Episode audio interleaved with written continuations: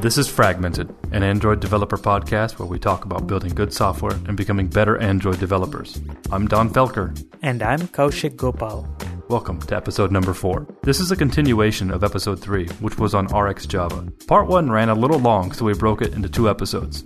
If you missed part 1, please go back and listen to episode number 3 so you can follow along. In this episode, we continue the RxJava conversation with Dan Lew and discuss many more intricacies of RxJava. We hope you enjoy it. Let's get back to it.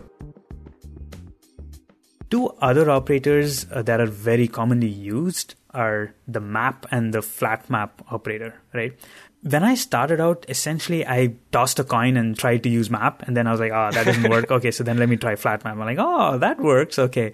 Uh, so it really took some time for me to sort of understand these, like to sort of solidify the exact reason where I would want to use map versus where I would want to use flat map. The way I've sort of like come up with uh, an understanding is map is essentially like the alchemist's operator. So uh, whenever you want to like transform one object to another object, a single object to another object, you would do this with map. So you have maybe a JSON object coming in, like an observable of a JSON object, and you want to transform that to uh, maybe Old. like Gold, exactly. Yeah. That's what alchemy is all about, right? Yeah, yeah. There we go.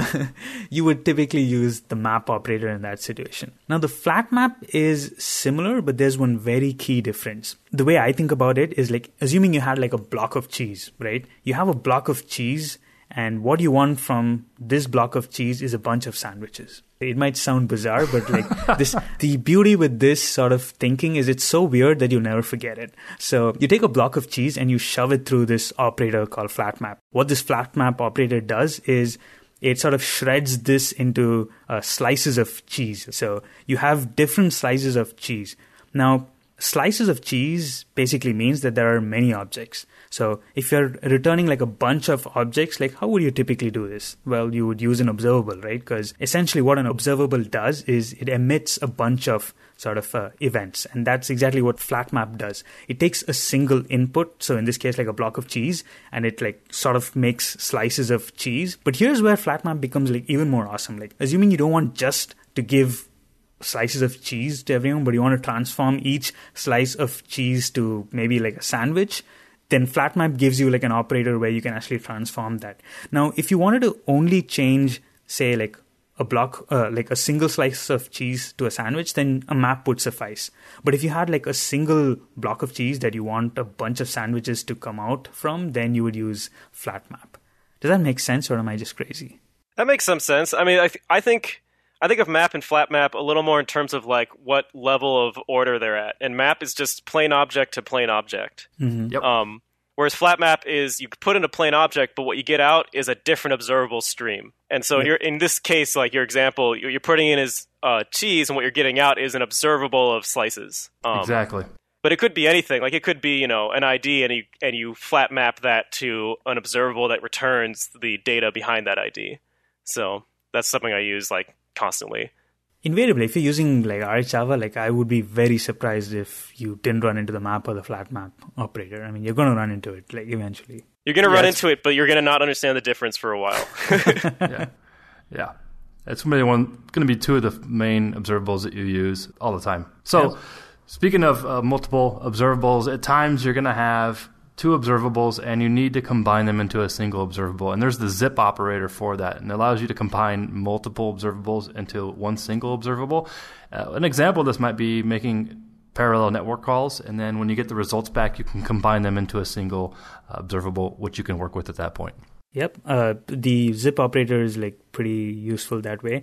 There are uh, other operators, and I guess we're going to touch on those. Uh, for example, I guess another one that's very similar is combine latest. Dan, do you want to sort of like walk us through what combine latest does? Yeah, I mean, I love this one because it basically you take multiple observables, so they're all emitting whatever items they want, you know, multiple times possibly, and it executes each time that one of the observables uh, emits a new item. So it basically lets you monitor the state of multiple observables at once in one compact area.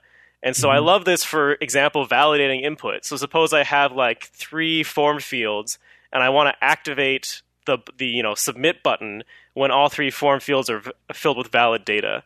Um, like that's possible with a bunch of booleans and method calls, or I can just have an observable that represents each form's output and whether it's valid or not. And then I can combine all of that, and once I get valid output from each of the observables, then it enables the button. That is a great example. Here's one question though. We talked about zip and we talked about uh, combine latest.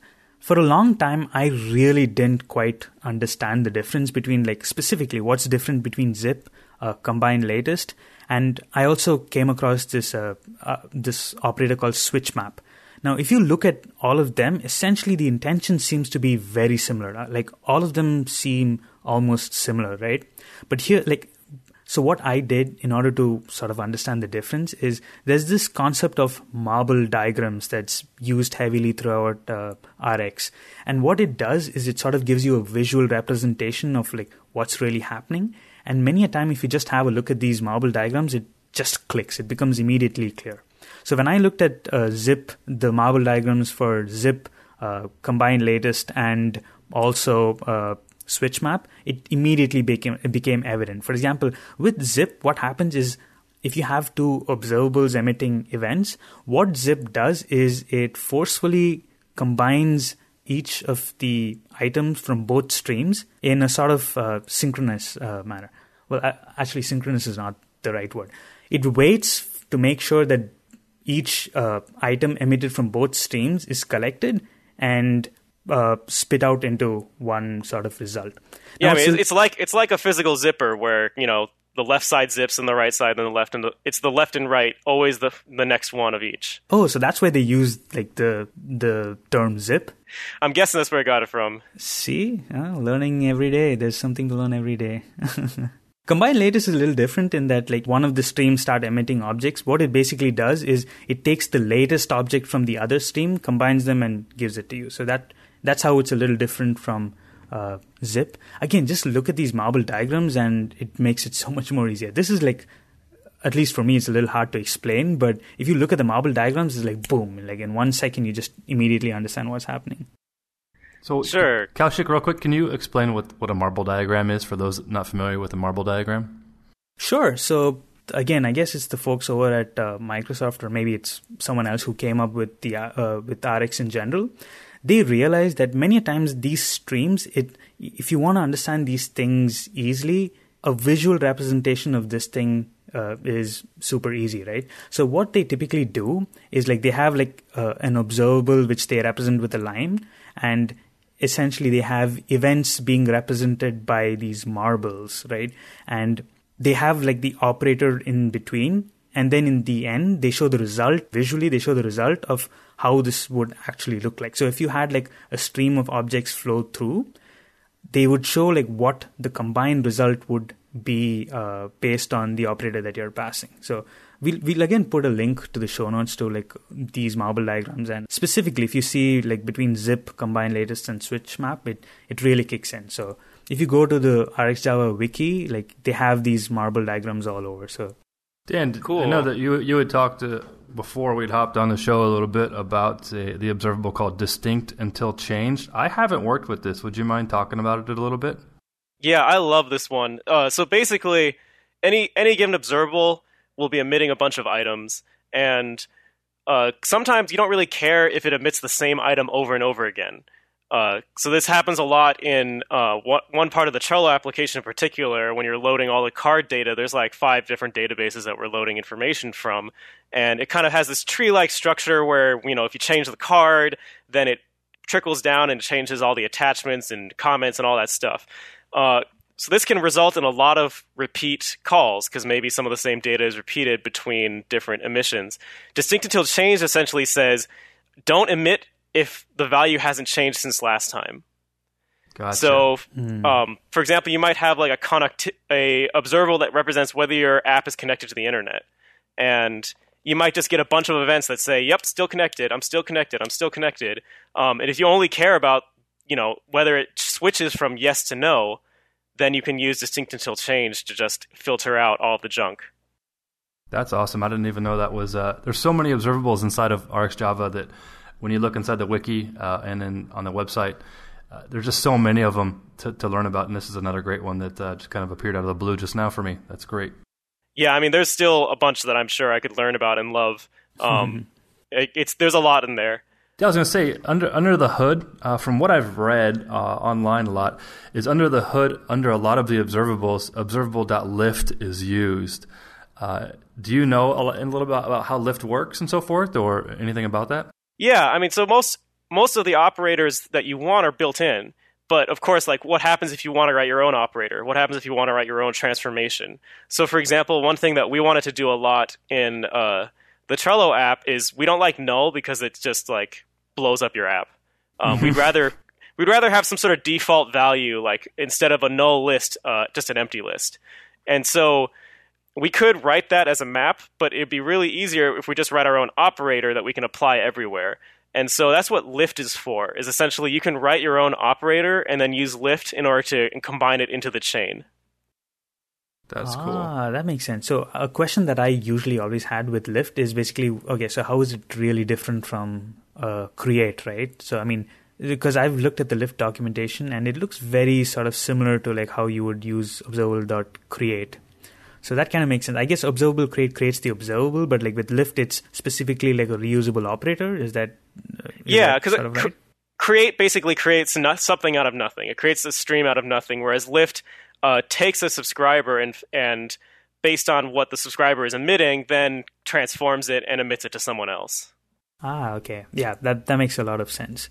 So while we're on this uh, subject of like combining operators, your the most recent blog post that Dan made was on compose, compose the compose operator, and I had no clue about compose until I actually saw your blog post. So would you like to run us through that? I think it's a it's an amazing and very useful operation.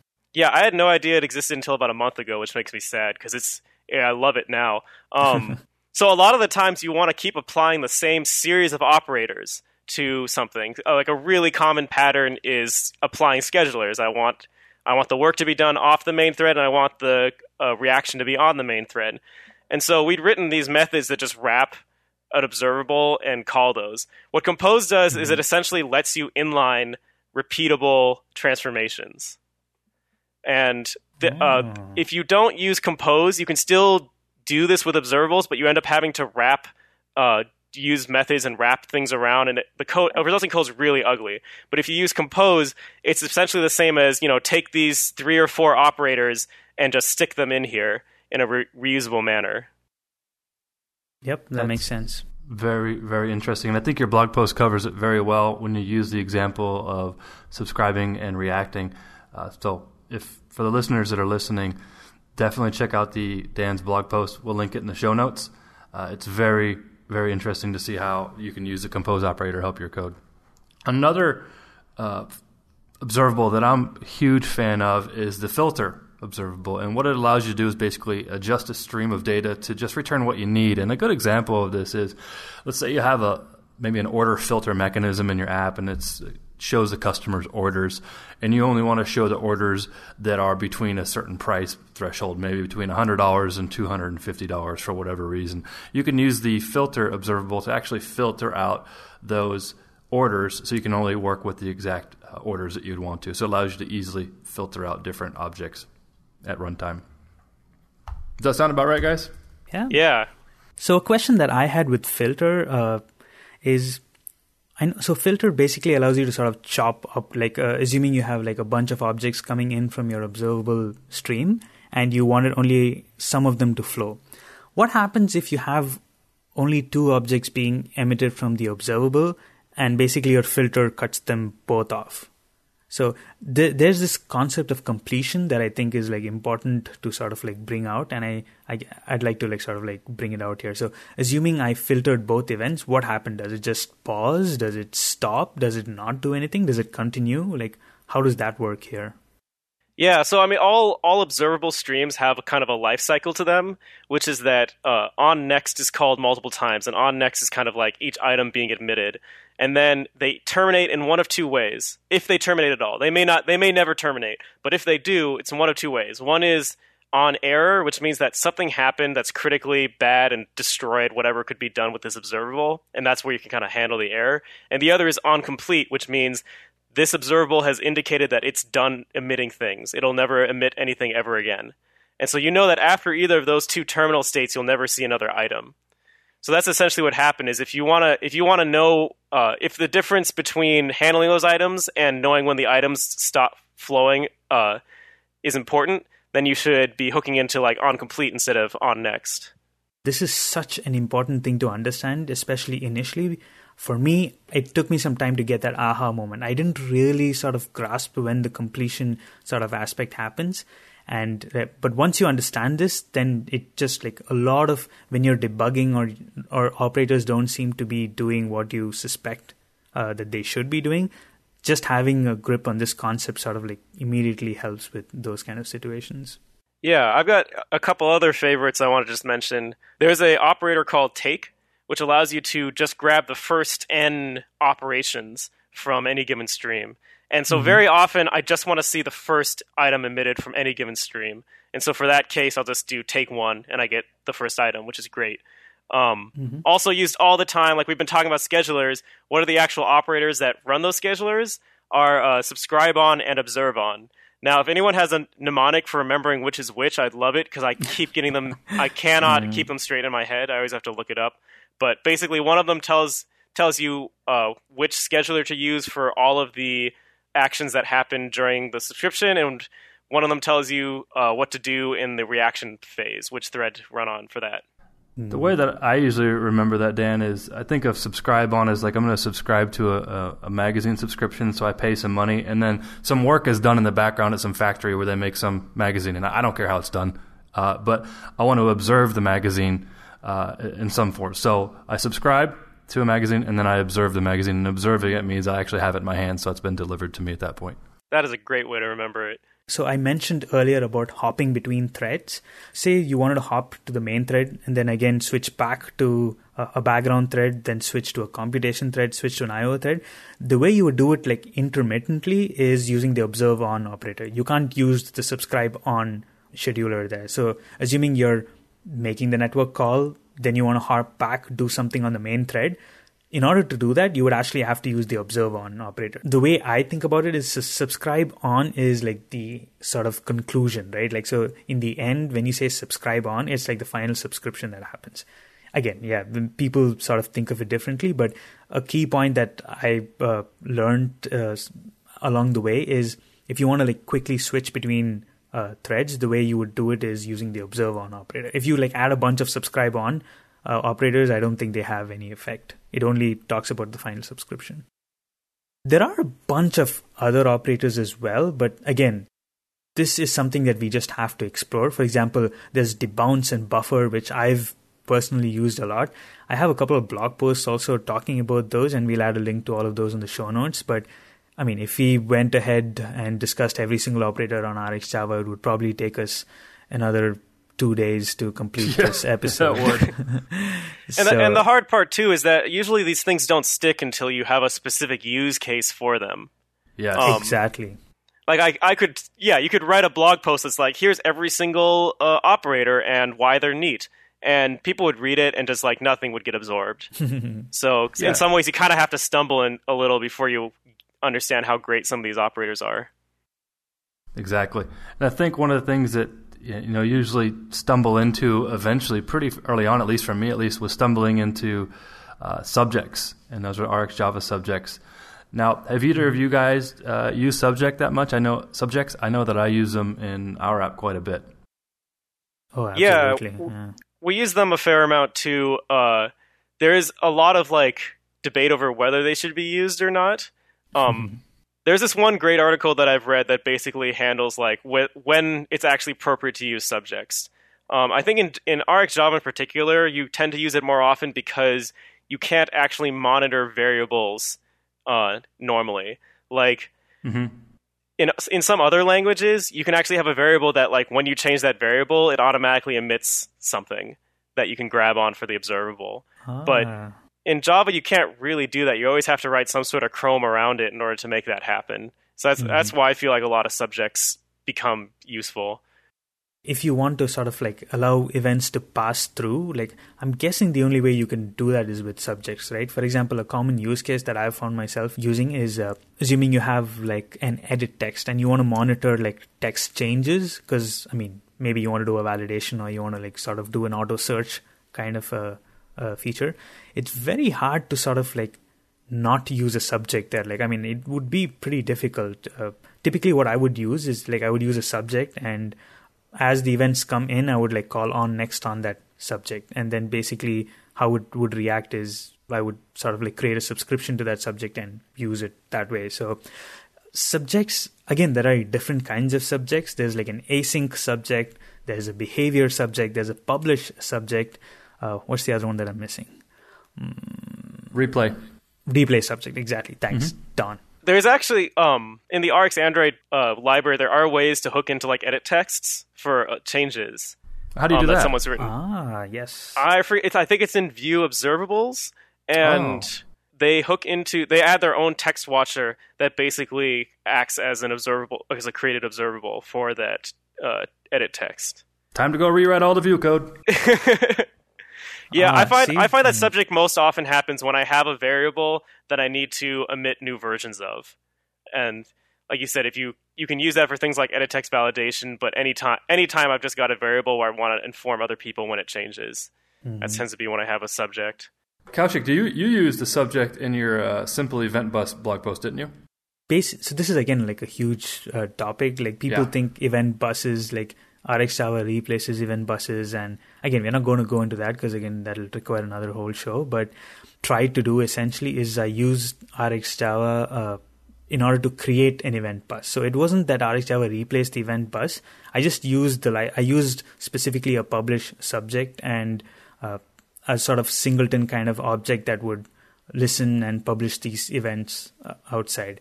We'll add a link to the show notes. Uh, I've gone into great detail as to how I did it.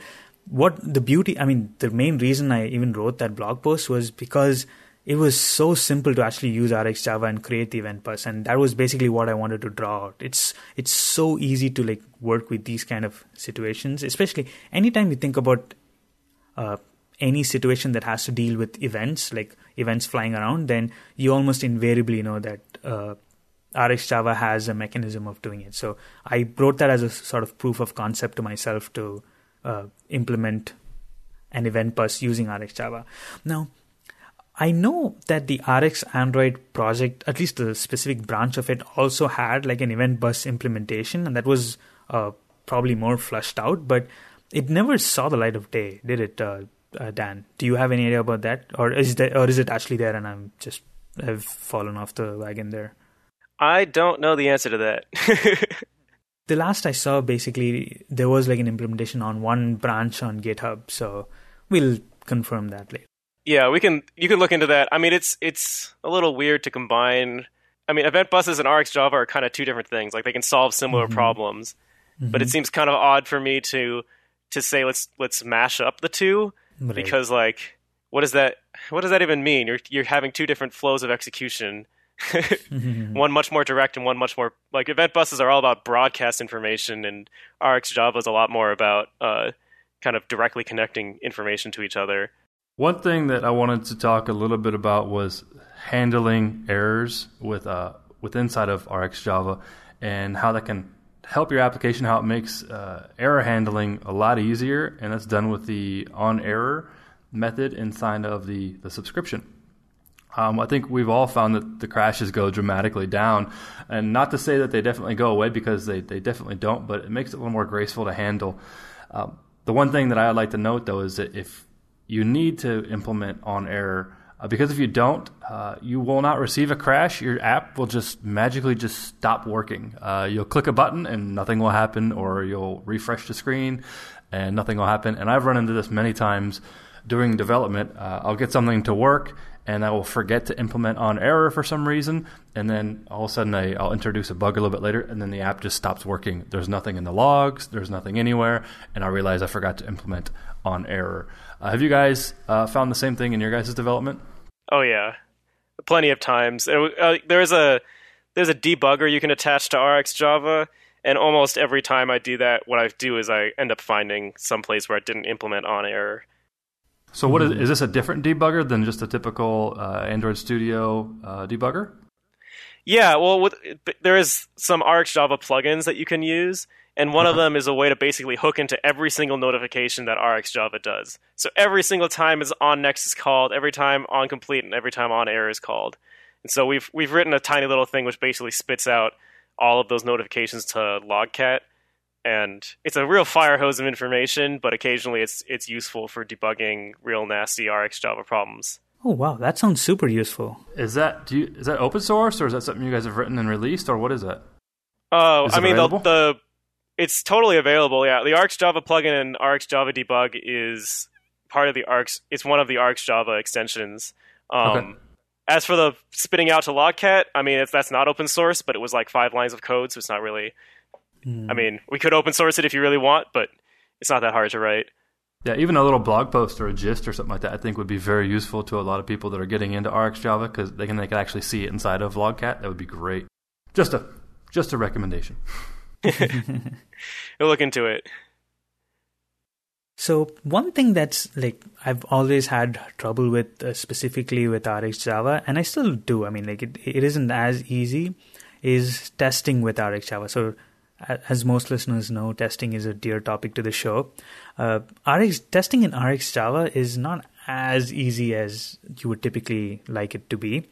One approach I usually use is like a specifically if you're like trying to get a bunch of objects from the database and it returns an observable of objects then making it a blocking operator makes it very easy to test uh, but this isn't specifically something that you can always apply right? So there are test schedulers that you can use and if you use dependency injection basically this is easy. Anytime you have an rx java subscription happening and you want to point it to a specific uh, scheduler if you inject which scheduler or thread you use into your code, then when you're actually testing, you can easily swap that out and pass in a test scheduler. Now, this is how I did it previously, but Dan, you had a suggestion on how this can be done way more easily, right? Yeah, so RxJava plugins again has this way of actually uh, overriding what the the way that the default schedulers work. And so normally I wouldn't mess with it, but for testing you can just say, "Hey, every time someone requests an IO th- scheduler, actually just give them immediate." Oh wow! I, I really have to look at this RxJava plugins thing. so that so that's super neat. And then uh, when I first discovered that, I learned that they we don't have the equivalent in RX Android, and uh, Jake Wharton was nice enough to add it. So it should be in whatever the next RX Android release is. So that'll be great. It'll make testing way Oh. easier. That's cool. oh, so this is specifically for the Android scheduler's main thread. Uh, Exactly, one. yeah. Okay. Yeah. Okay, that makes sense. because there's there's a lot of code inside the RX Android project that depends on that scheduler. So if you can't if you can't inject it actually, like even if you're using dependency injection, it won't help in some cases because what other parts like view observables might be using it. So you couldn't you couldn't inject that without the plugin. Ah, okay. Do you have any other sort of tips that you use uh, for testing specifically with RxJava? Like, what are some other things that you do usually? Yeah, I mean, one of the really cool things about RxJava is that you can so often just like insert an observable where, in the chain wherever you want. And so a lot of the times, like we might have code that represents like a fragment lifecycle, and uh, normally you'd have to test that in an actual fragment itself or fragment activity. You don't actually have to in testing because you can just create a fake observable that simulates the lifecycle.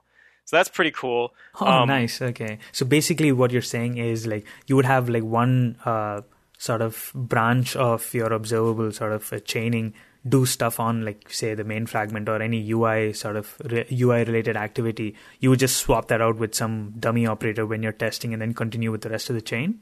Yeah, because I mean, anytime you're even anytime you're testing just like how some code reacts to a particular observable, you can mock that observable extremely easily. Uh, it's not even really mocking at that point; it's just uh, returning a different, s- a, a known series of events. Yep. Um, Very And then another thing I use all the time is observable.to blocking. Now, this isn't really a great thing to use so often in actual production code because it basically says take all this wonderful asynchronous stuff that we've been talking about and make it synchronous. Um, but it's great. It's great, great, great in uh, testing because then you you can essentially say, okay, uh, actually at this moment I want this observable chain to just execute everything and then you can say, all right, now I want to examine what the first, second, third, and fourth item that came out of it are, and make sure that they're actually the correct ones. Okay, so let's talk about some of the other gotchas with RxJava uh, that you otherwise would encounter. Um, one big problem with uh, using so Android uses like predominantly Java 6, and unfortunately, you don't have things like lambdas, right? So what lands up happening is it looks really sort of ugly. Uh, Dan, do you have any suggestions on how people can deal with this sort of uh, ugliness that happens? Because typically you would have to emulate lambdas using inner static classes, which has a, a whole set of other problems. Yeah, it's all sorts of it's all sorts of anonymous inner classes that you're generating otherwise. Um, Android Studio and IntelliJ kind of help alleviate this a little bit because they have code code folding. Mm-hmm. Um, so even if you are using it, you know, you can use code, fold- code folding in order to uh, view the code a little easier. But actually, within Trello and some other apps uh, we're working on, we use Retrolambda, which is uh, a library that some people wrote in order to backport lambdas in particular to uh, versions of Java previous to Java 8. And Interesting. So you use Retrolambda in actual production code without any issues? Yes, not without any issues. There was one. there was one minor. They don't call it bleeding edge for a reason. Um, there was one minor issue that we've run into uh, that. Uh, man, I don't really want to get into the details here, but there's it's a known issue, and I think they're working on it at the moment. But besides okay. that, it works just fine. Uh, okay. Uh, and we've been using Retrolambda now for like I don't know eight months or something. So clearly, okay. wow. we haven't fallen apart. I guess the important thing is like people want to get a level of confidence, and if you're using it in production apps, specifically an app like Trello, then obviously it makes sense. Then you should, yeah. If if you have doubts about using Retrolambda, well then, yeah. Hopefully that helps in making that decision. Sure, I don't want to freak people out. I just don't want to be technically inaccurate and say we've never had any problems. exactly. One of the one of the issues that I've found when I was learning RxJava is about unsubscribing uh, from observables. I wasn't sure when I should do it, if I should do it, what the importance was, what the ramifications were if I if I didn't. Dan, could you provide any insight onto unsubscribing and, and when and why you might want to do it? Yeah, so th- this is a really big topic that I agree it was not really covered well at all, um, because you know they, there's all this wonderful code of you know you create your observable, you do all these operations to it, and then you subscribe to it, and you're done. Uh, but what happens this is a really easy recipe for memory leaks. So, uh, mm-hmm. for example, there's this concept of hot and cold observables. And okay. so, uh, a cold observable is one that just emits data when you subscribe to it, and then it's done. Uh, a hot mm-hmm. observable is something that could happen at any time. So, like a hot observable could be clicking on a view, for example. Like if you have a button, whenever you click on that button, it emits this item. So, if you subscribe to a hot observable, it actually like may never end. It may keep going on forever. And so if you subscribe to this button click and then you leave the activity and you don't clean up afterwards, that subscription will leak, and then by extension, your whole activity will leak. And that's real bad news. Ooh, yeah. So wow. you really want to take care to like when you create these subscriptions, uh, if you know that the subscription is going to end before the context ends, then fine. You don't have to worry so much about unsubscribing because it'll finish and it'll clear out all its references just fine. But if that subscription has a possibility of not ending before the activity or fragment ends, then you want to make sure to uh, clear it somehow. So there's kind of there's kind of two different ways that I handle unsubscribing, and one of them is uh, using something called composite subscription. So every time you call subscribe, it returns a subscription, and that subscription allows you to call unsubscribe. So that's fine, but what if you have like 20 subscriptions in a class? Mm-hmm. You know that would be a real pain in the have 20 different variables tracking those 20 different subscriptions. Instead, you can have composite subscription, which uh, you can add all of your subscriptions to, and then at the key moment, call unsubscribe, and it unsubscribes from all of them. Now, one key thing to know about composite subscription is that once you call unsubscribe on it, it's unusable. So if you want to, mm-hmm. you cannot reuse a composite subscription. So if you end up, if you have a pattern where you unsubscribe and then you later want to use it again, you have to create a new instance. Um, the other method that we use for unsubscribing automatically is to use the lifecycle observables, the thing I mentioned earlier in RxAndroid. And we set it up such that uh, you basically give it a stream of lifecycle events. So, for example, on create, on start, on resume. And then it automatically figures out like, okay, if you if you subscribe to this and on start, you probably want to unsubscribe from it and on stop. Hmm. And it uses that secondary thing in order to basically it keeps the subscription running until you get to that particular lifecycle event, and then it unsubscribes. So the composite subscription that you mentioned, like that's one problem I always faced uh, previously. Uh, I would use fragments, and I would typically do all my cleanup uh, between the on resume and on pause sort of uh, life cycle methods. And typically, always that'll happen. Like on pause, you would unsubscribe the composite subscription. And then later on, you would realize that, hey, I mean, when the fragment resumes again, like nothing seems to work. So that's, yeah, that's a good catch. You got to make sure either you do it on destroy or you be careful about not unsubscribing when you don't. Or otherwise, on resume, you can just create a new composite subscription. Okay, here's a question that I had. If I had an observable that I knew would complete, but I wouldn't, but it would typically complete after the activity of the fragment has gone out of uh, its life cycle. Is that still a problem? Uh, I would say so. Yes, just because uh, you never know. Like if someone starts jamming on the back button, like you might go through ten different activities, and suddenly you're leaking all of them, and you could crash.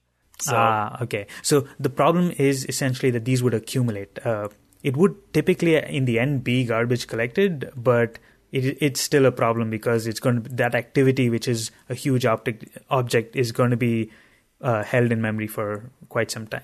Is that basically like what you're saying?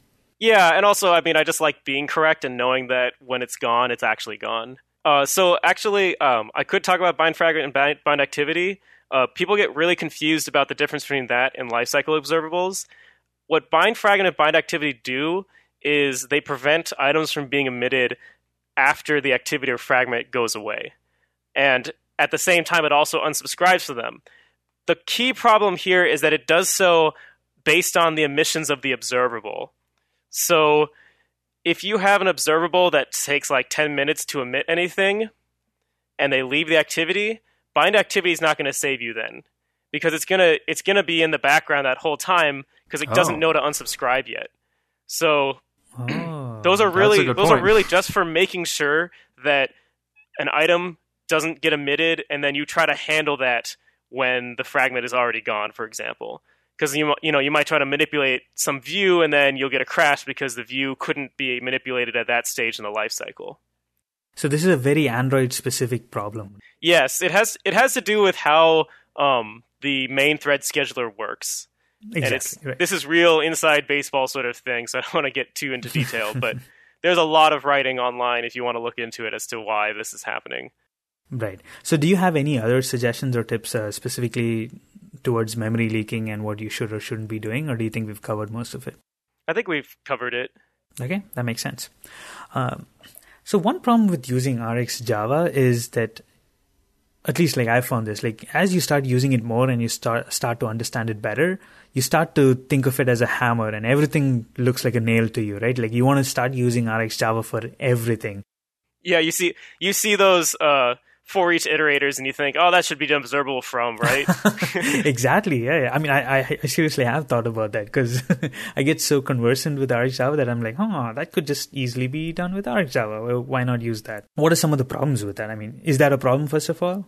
Uh, I think a little bit. I mean, RxJava, like we mentioned from the first half, it's it's complicated. It takes a lot of time to understand, and so I, you know, I think I would prefer maybe this is just my Java background, but I prefer the imperative code if I can get it, if it makes sense. I think RxJava should only be used when it actually can add something based on its operators or its threading, concurrency, or its error handling. I remember seeing a Reddit thread where someone uh, was using this library by Path. It's called Priority Job Queue. I'm not sure if you guys have heard about it. Yep. Uh, mm-hmm. So he asked a question. Uh, basically, he was using retrofit, and retrofit was returning an observable, and he was using that within the priority job queue, which was anyway in the background thread. So he was having like confusion, uh, like, oh, is it going to spawn another thread? Like, should I be using that? And really, at that point, there was no need for it to be asynchronous. I mean, you could just make the retrofit call synchronous, but because it's in a background thread, it isn't necessarily going to affect it.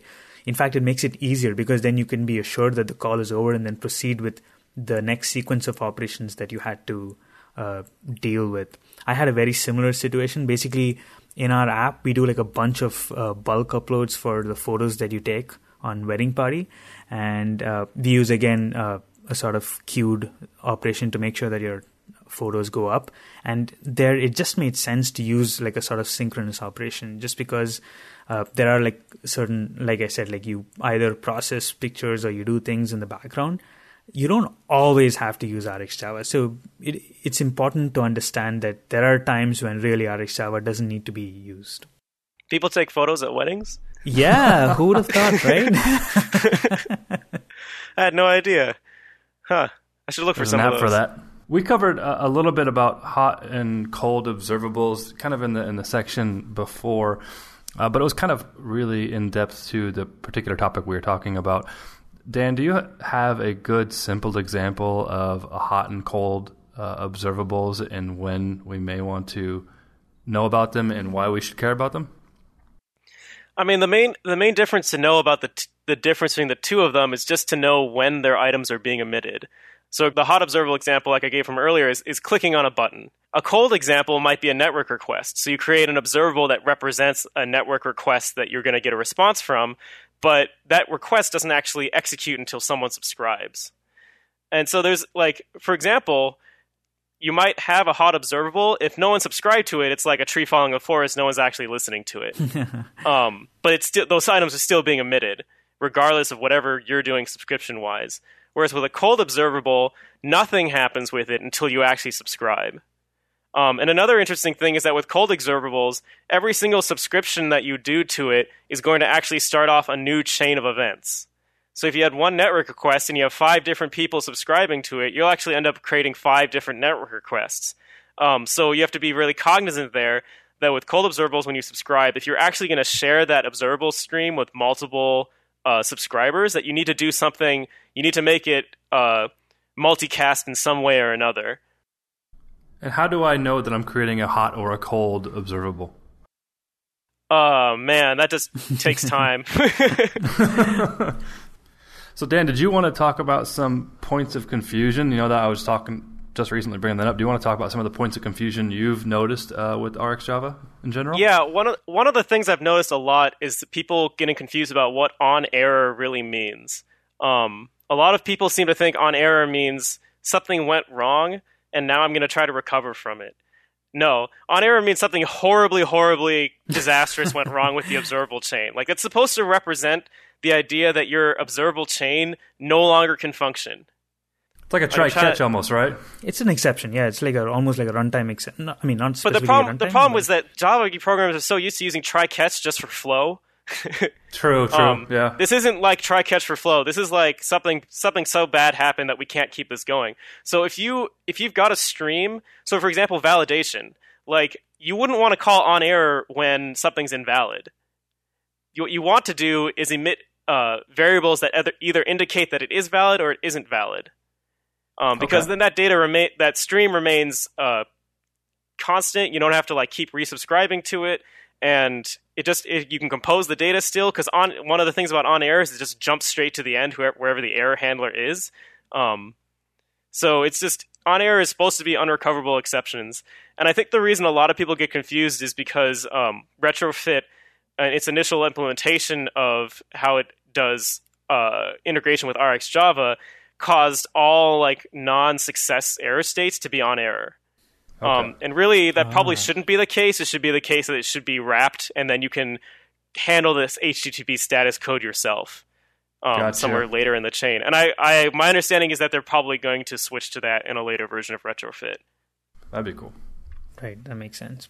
Um, another another issue that uh, can creep up on you that people don't know is going to creep up on them is something called back pressure, and this was something that was uh, handled pretty late in the game for RxJava, and the the idea behind back pressure is pretty simple.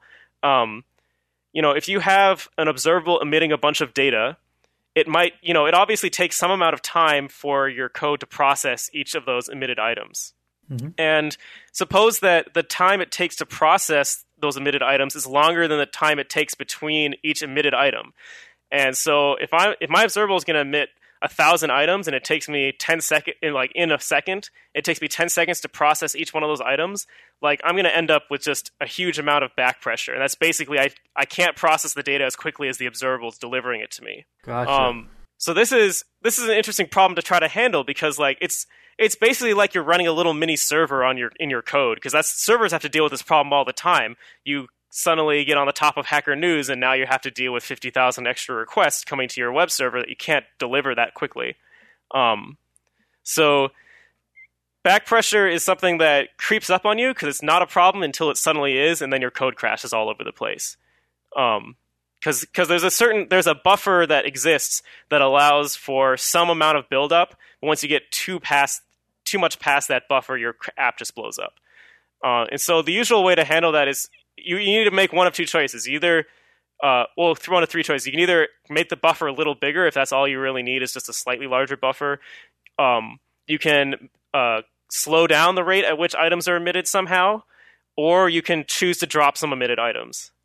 Like there's no there's no uh, one excellent solution to it. You just have to figure out some way to make the stream as fast as the data the way you're processing it.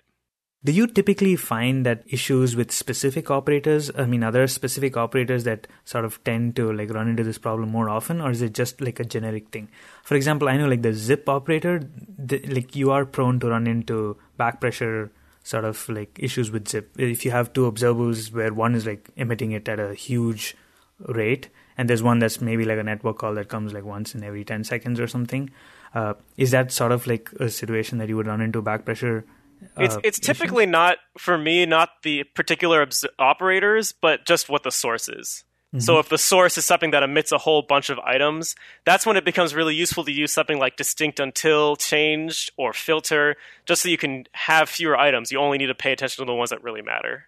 Mm-hmm. Yep. And how do you typically catch these back pressure? I mean, like, how would these like sort of like materialize in your app? How do you know you have a back pressure problem? Yeah. Exactly usually the app crashes with a stack trace saying that the ring buffer is full.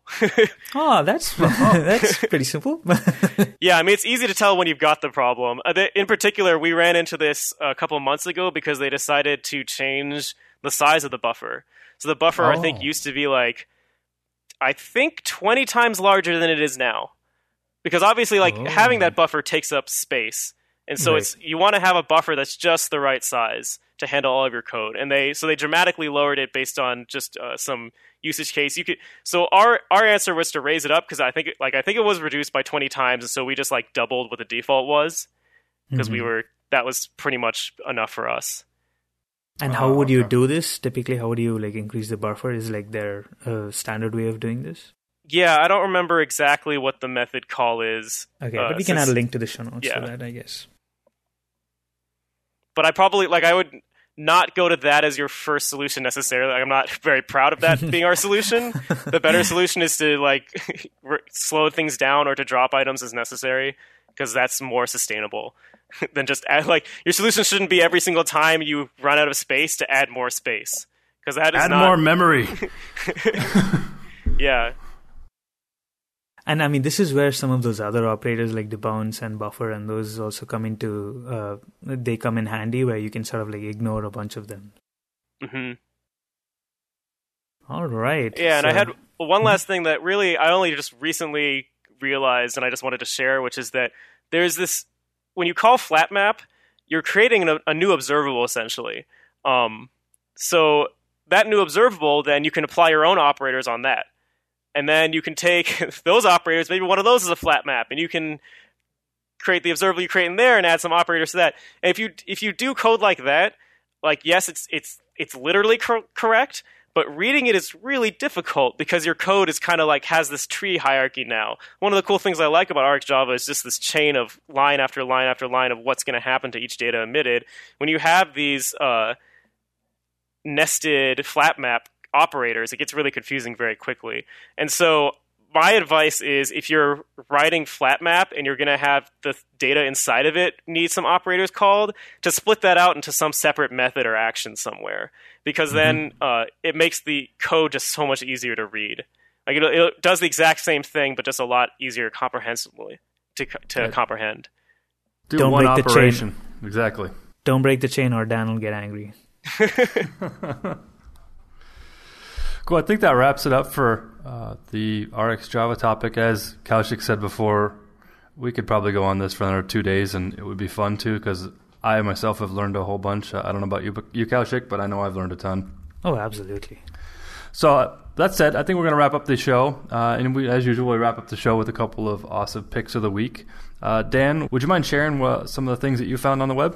Yeah, well, this isn't this isn't a recent find necessarily. It's a talk from a few years ago, but I figured while I'm on this podcast, I wanted to share it because I really love it.